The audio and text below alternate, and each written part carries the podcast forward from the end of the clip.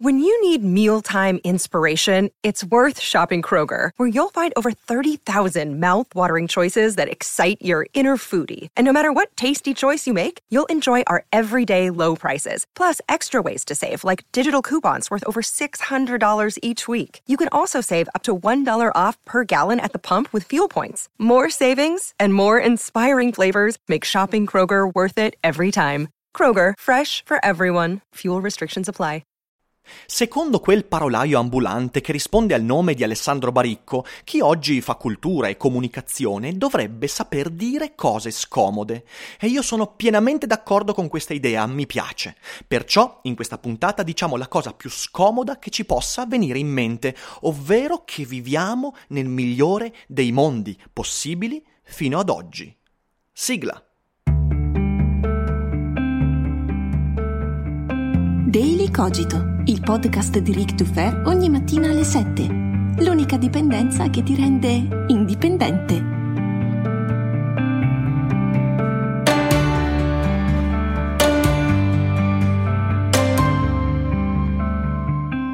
Buongiorno a tutti e bentornati per questa nuova puntata di Daily Cogito. E visto che io sono Rick Dufer e sono un professionista nel fare polemica e nel dire cose scomode, oggi diciamo proprio questa cosa scomoda, che oggi le cose vanno molto meglio rispetto al passato, numeri, fatti e dati alla mano. Infatti, se ci pensate molto bene, la cosa più comoda che si possa fare è dire che tutto va male, che tutto fa schifo, che il mondo va a rotoli e che siamo vicini a ogni disastro possibile. Perché è comodo? Beh, perché è di fronte al pericolo, alla tragedia, al dramma, percepito magari non reale, che è facile fare gruppo, raggrupparsi, tribalizzare. In effetti la tribù si costituisce sempre contro un pericolo. Non importa se poi quel pericolo c'è o effettivamente è solo percepito, l'importante è che ci sia il pericolo. Perciò questo podcast emerge dalla visione di un video che ho guardato su YouTube in cui Baricco a Rap Idee, la Repubblica delle Idee, eh, lo scorso giugno, appunto a un certo punto dice eh, che bisogna dire cose scomode. Eh, mi verrebbe da chiedere, ok, ma Alessandro, tu quand'è che hai detto una roba scomoda? Non hai mai detto nulla di divisivo, hai sempre creato la tua cittadella di non idioti, sempre dando ragione alla tua parte politica, al tuo modo di pensare e al modo di pensare con cui hai cresciuto delle generazioni che hanno letto Oceano Mare, Seta, e cosa vuoi che ci sia di polemico e divisivo in tutto questo? Nulla. E in effetti lui ha detto bisogna dire cose scomode, ma poi ha detto un sacco di luoghi comuni, di slogan, di frasi fatte legate alla percezione eh, di ciò che la gente che lo stava ad ascoltare voleva sentire. Niente di più comodo. Ma questo è Baricco, non il Baricco che ci meritiamo, ma quello di cui abbiamo bisogno, mi verrebbe da dire. E insomma, dire che il mondo va di merda è comodo, è facile. Tu così eh, scaldi il cuore della massa perché perché becchi l'emotività e soprattutto di solito non guardi minimamente ai dati. Per esempio, dire che il mondo si suddivide fra ricchi e poveri e che c'è un divario enorme, dire che il mondo si suddivide fra buoni e cattivi, o metteteci quello che volete, fra belli e brutti, eccetera, eccetera, è comodo. È comodo perché la polarizzazione, l'estremizzazione, il dimenticarsi che fra i cattivi e i buoni, fra i ricchi ricchi e i poveri c'è tutto un popolo di sfumature, una sacca di gente che in realtà sta nelle mezze misure, eccetera eccetera, è molto comodo, è facile. Mostrare che le cose sono più complesse di così, molto più complesse di una divisione divaricata fra buoni e cattivi, fra ricchi e poveri, fra belli e brutti, eccetera eccetera, è molto molto più scomodo. Sapete perché? Perché bisogna saper spegnere quella parte emotiva che di fronte al divario divampa. Bello, peraltro sembra uno slogan bellissimo, l'emotività di fronte al divario divampa. Vabbè, sto eh, farneticando. E invece bisogna spegnere spegnere quella parte e per guardare i dati bisogna usare usare il cervello. Mamma mia, quanto è difficile. Per esempio, per esempio, vi faccio un esempio, ma potrei farvene mille e poi ve li farò. Dire che il mondo è ingiusto perché c'è un divario incredibile fra i ricchi e i poveri è semplicemente una puttanata, perché sì, è vero che nel mondo ci sono alcuni straricchi e alcuni strapoveri, ma basta leggere per esempio un libro che è Factfulness di Hans Rosling, e io ve lo consiglio caldamente, soprattutto se siete eh, di quelle persone facilmente preda dell'emotività, dei divari, delle polarizzazioni. E in questo testo a un certo punto eh, Rosling scrive: l'istinto del divario ci spinge a immaginare una divisione dove c'è soltanto una progressione omogenea, una differenza dove c'è una convergenza e un conflitto dove c'è un accordo. È il primo istinto della nostra lista perché è molto diffuso e distorce i dati in modo significativo. Se guardate il telegiornale o visitate il sito di una lobby, probabilmente vi imbatterete in storie di conflitti tra due gruppi o in espressioni come il crescente divario. E questo è verissimo. Guardate, siamo circondati di dati, statistiche falsate che cercano di mostrarci che il mondo è suddiviso in due gruppi, i belli, i brutti, i ricchi, i poveri, e ci si dimentica che in mezzo agli estremi c'è un intero mondo di sfumature che andrebbero guardate in faccia.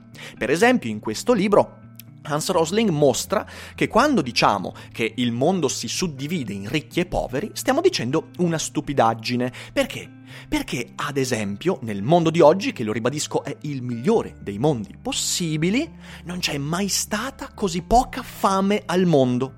Ma lo sapete che, per esempio, e qui mi rivolgo veramente a tutti quelli convinti che ci siano, ci sia il primo mondo e il secondo mondo, c'è un motivo per cui le Nazioni Unite hanno recepito eh, la suddivisione del primo, secondo, terzo e quarto mondo, perché fra il primo e il quarto mondo c'è anche il secondo e il terzo, e il secondo e il terzo è quello in grandissima maggioranza. Dicevo, lo sapete che, per esempio, dati alla mano, oggi sotto la soglia di povertà, ovvero sotto i tre dollari al giorno, c'è il nove per cento della popolazione. E voi potrete dirmi: porca miseria, nove per cento, sono circa seicentodieci milioni, seicentotrenta milioni di persone, sono tantissime. Sì, è vero, ma non ce ne sono mai state così poche, cioè non c'è mai stata così poca fame, così poca miseria, così poca povertà al mondo. Ma soprattutto, ancora di più, il trend è in costante miglioramento da quaranta anni. Cioè da quaranta anni si è passati da un diciassette per cento a un nove otto per cento attuale dagli anni settanta. Cioè rendetevi conto, rendetevi conto che non c'è mai stata, non solo non c'è mai stato come oggi così poca gente povera, e il trend continua a migliorare, ma non c'è mai stata una così velo- un così velo- veloce miglioramento nella condizione di un così vasto numero di persone. C'è poi circa un sette otto per cento di ricchi. Con ricchi si intende quelli che vivono con più di trentadue dollari al giorno. E sì, in questo anche io sono considerato ricco, perché io ho un reddito maggiore di trentadue dollari al giorno. Ma capite bene che fra il nove, mettiamola proprio eh, giù eh, cattiva, fra il nove per cento di poveri e il otto nove per cento, facciamola anche grossa, di ricchi, c'è in mezzo, quant'è che fa? Oh, guarda, un ottantuno per cento di sfumature di grigio, in cui ci sono quasi tutte le persone al mondo che non sono né nella miseria più totale né nella ricchezza più sfrenata. Queste persone, queste persone lì che eh, vivono, che eh, lavorano, che agiscono, che desiderano, che pensano, che vogliono, stanno meglio rispetto a settanta, ottanta, centocinquanta anni fa, e sono molte di più rispetto al passato, anche proprio in numeri assoluti.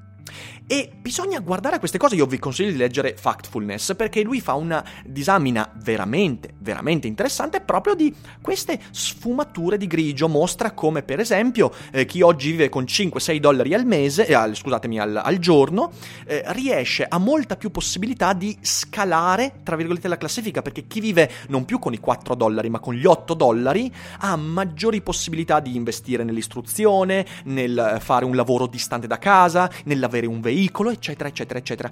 È interessantissima l'analisi che fa Rosling, che ci dice di nuovo che è comodissimo ripeterci quella manfrina secondo cui, oddio, il mondo è ingiusto perché c'è un divario fra ricchi e poveri. Poi però ti accorgi che quel divario in realtà non esiste, perché in mezzo ai due estremi c'è un intero popolo, ed è il vero popolo della Terra, che sta molto meglio rispetto a ieri, rispetto a un altro modello di mondo. Il resto di quelle estremizzazioni sta nel mezzo, e nel mezzo vanno appunto dai cinque dollari al giorno fino ai ventotto, ventinove, trenta dollari al giorno, e sono quasi tutti i paesi del mondo. C'è un secondo dato che mi fa dire che, cavolo, viviamo veramente nel migliore dei mondi possibili fino ad oggi, ed è il fatto che per la prima volta nella storia abbiamo debellato tutte le epidemie. Non sto esagerando, un'epidemia è qualcosa che colpisce una percentuale vastissima delle persone con grande velocità. La cosa più simile che si avvicina a un'epidemia, sapete qual è? È l'AIDS, che certo, di nuovo, è grave, così come è grave il fatto che ci siano seicento milioni di persone sotto la soglia di povertà. È grave, non sto dicendo che non sia qualcosa su cui non bisogna fare nulla, è che, ripeto, si sta facendo molto di più rispetto a tu che ti indigni su Facebook.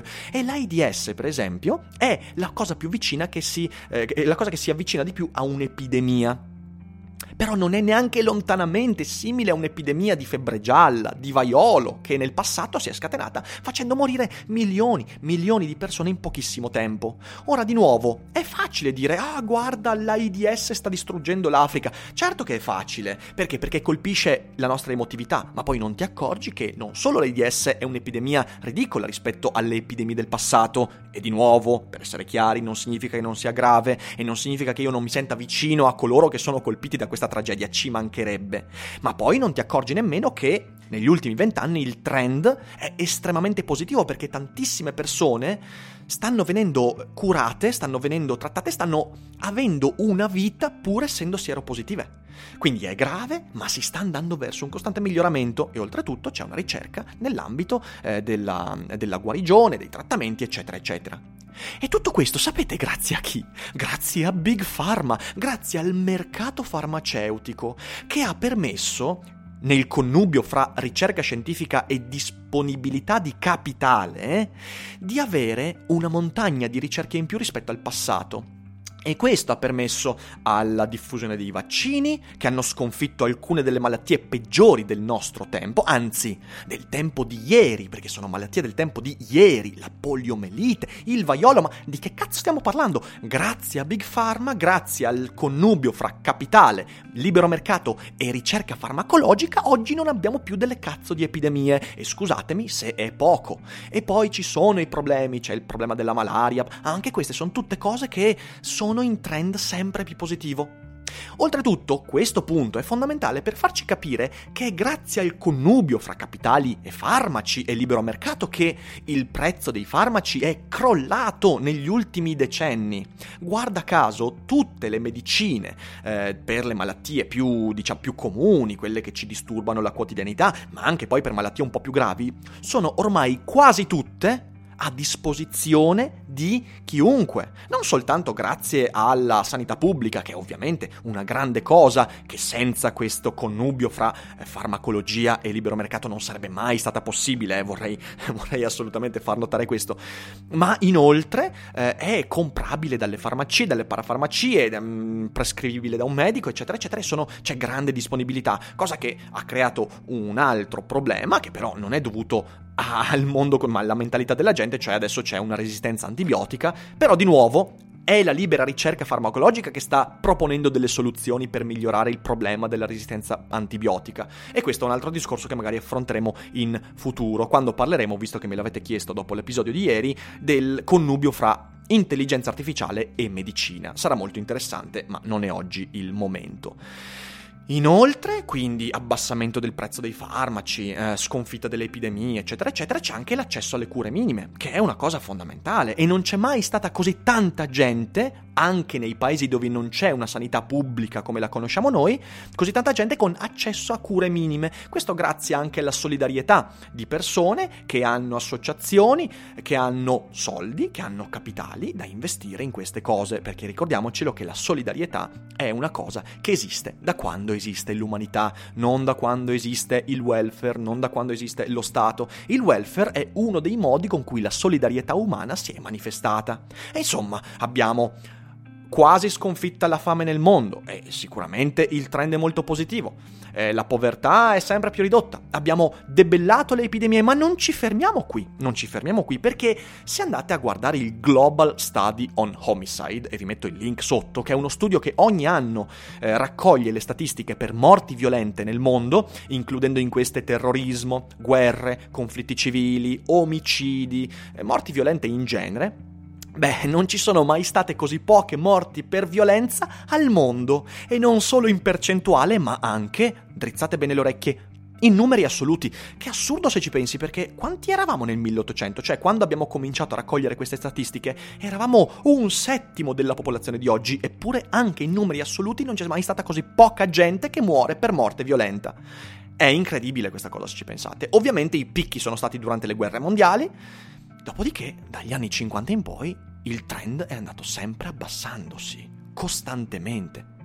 Quindi oggi, eh, oggi è molto più difficile nascere e restare poveri, quindi avere fame, è molto più difficile morire per un'epidemia, e quando tu sei vittima di un'epidemia, di una malattia epidemica, e per quanto oggi sia possibile parlare di malattie epidemiche, è molto più facile avere accesso a cure, non è mai stato così difficile morire perché qualcuno ti spara in un vicolo, perché, perché finisci in un conflitto a fuoco, perché per qualsiasi motivo. Cavolo, eh, è davvero così scomodo dire che viviamo nel, mon- nel migliore dei mondi possibili? Sì, perché c'è la fatica di guardare i dati, e poi ce ne sarebbero altre mille cose da dire. Eh, la mortalità infantile si è ridotta drasticamente. Pensate che negli anni sessanta, nel millenovecentosessantacinque, eh, di nuovo dato che prendo da Hans Rosling con eh, dati presi dalle Nazioni Unite eccetera eccetera, nel sessantacinque centoventicinque paesi al mondo avevano una mortalità infantile più alta del cinque per cento, che è tantissimo, cioè è tantissimo. Mortalità infantile significa bambini che muoiono prima dei, mi sembra, tre anni, che è una roba assurda. Oggi praticamente nessun paese ha una percentuale significativa di mortalità infantile, nessun paese al mondo. Anche i paesi più retrogradi, persino nella Repubblica Centrafricana non c'è più una mortalità infantile paragonabile a quella del millenovecentosessantacinque. E guarda caso, eh, un altro elemento, i paesi che hanno i parametri peggiori in questi sensi sono i paesi che stanno al di fuori di un circuito di libero mercato, che hanno probabilmente dei, de, delle dittature, de, del, eh, dei despoti, che, hanno un, che non hanno un mercato, che hanno un controllo centrale da parte di teste di cazzo. È incredibile, ma guarda te. Dopodiché non c'è mai stata così tanta gente che ha accesso all'istruzione primaria. Non ce n'è mai stata così tanta, cioè pochissime persone al mondo non possono accedere all'istruzione primaria, comprese le donne. La natalità. Nei paesi in cui si sta meglio si fanno meno figli, quindi c'è un'incidenza minore nella crescita demografica, e di questo abbiamo già parlato l'anno scorso un paio di volte. Dopodiché le condizioni della donna, ed è conseguenza della minor natalità, le condizioni della donna sono sempre migliori, perché sempre di meno nel mondo la donna viene vista come Una, una sforna bambini.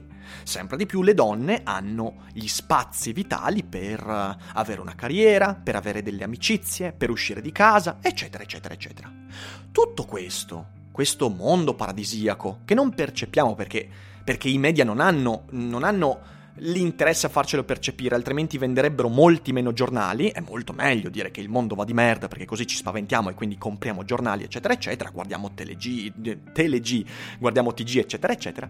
Significa che siamo in un paradiso naturale? Assolutamente no, ci sono tantissimi problemi e ci mancherebbe. C'è il problema ambientale, che è un problema che discuteremo sicuramente in futuro e va affrontato, ma di nuovo, a mio parere, come argomenterò in futuro, va affrontato non con le favolette della decrescita felice, non dicendo ah bisogna tornare indietro, ah luddismo, ah eh, torniamo a coltivare le patate a fianco a un fiume. Non è quella la soluzione. La soluzione verrà di nuovo, e sta arrivando, e in realtà c'è già ma noi la rifiutiamo, ehm, attraverso la, la produzione tecnologica, la ricerca scientifica, tutte cose che hanno bisogno di mercato libero, che hanno bisogno di molte persone che investono, che agiscono e che di conseguenza anche ci guadagnano da questi problemi.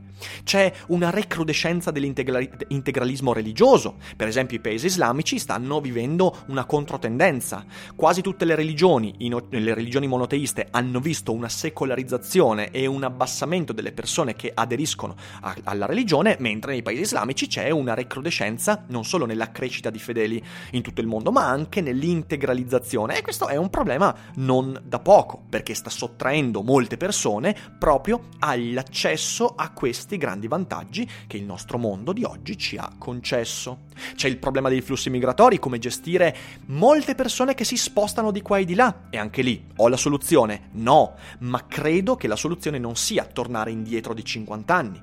Insomma, è un mondo che ha dei margini di miglioramento ancora incredibili, ma dobbiamo accorgerci con il cervello che le cose stanno migliorando di giorno in giorno, che ogni giorno migliorano proprio grazie al meccanismo in cui stiamo vivendo. E se rifiutiamo questo meccanismo, allora lì sì siamo ideologici, perché non stiamo guardando ai dati, ai fatti, e non guardare ai dati e ai fatti significa affidarsi all'emotività, alle favolette, e quindi, come dicevo ieri nella puntata su Epitteto, anzi l'altro ieri nella puntata su Epitteto, siamo molto più preda di manipolazioni e di chi vuole farci un culo così ideologicamente.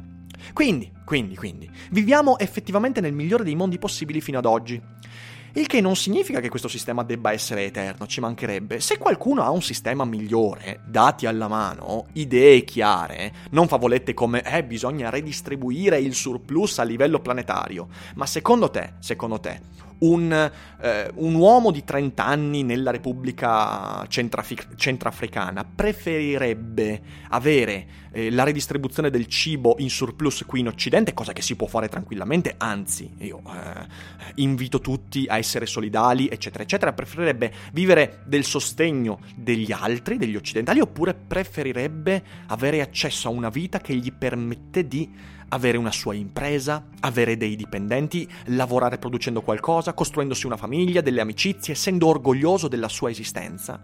Ecco, secondo me, secondo me, questa è la soluzione, la seconda soluzione. Quindi dare tutti quanti il nostro contributo a questo modello, portando i nostri talenti, eh, i nostri desideri, la nostra solidarietà, però permettendo a ognuno di fare della propria vita la miglior vita possibile, perché ognuno di noi ha soltanto questa vita. E tutto ciò passa per guardare i dati, guardare la realtà e non ascoltare le favolette, non aprirsi alla totale e sfrenata emotività, non dare ascolto a chi semplicemente vuole giocare sulle nostre debolezze emotive. No, le strade sono altre e magari in futuro riusciremo anche a percorrerne alcune insieme. Sicuramente una di quelle strade è ascoltare e diffondere Daily Cogito ogni giorno, quindi grazie per l'ascolto, spero di aver detto delle cose molto molto scomode, e se sono state sufficientemente scomode aspetto i vostri commenti. Ovviamente, se potete farlo, se volete farlo, condividete l'episodio, soprattutto nei gruppi dove ci sono persone facilmente preda di questi bias cognitivi devastanti e queste emotività così facili a cui eh, accendere la miccia. Grazie Grazie mille di nuovo per l'ascolto, io vi abbraccio tutti, buona giornata, buon migliore dei mondi possibili, e noi ci risentiamo domani con il nuovo episodio, e non dimenticate che non è tutto noia ciò che pensa. Ah, è un ciao speciale ad Alessandro Baricco.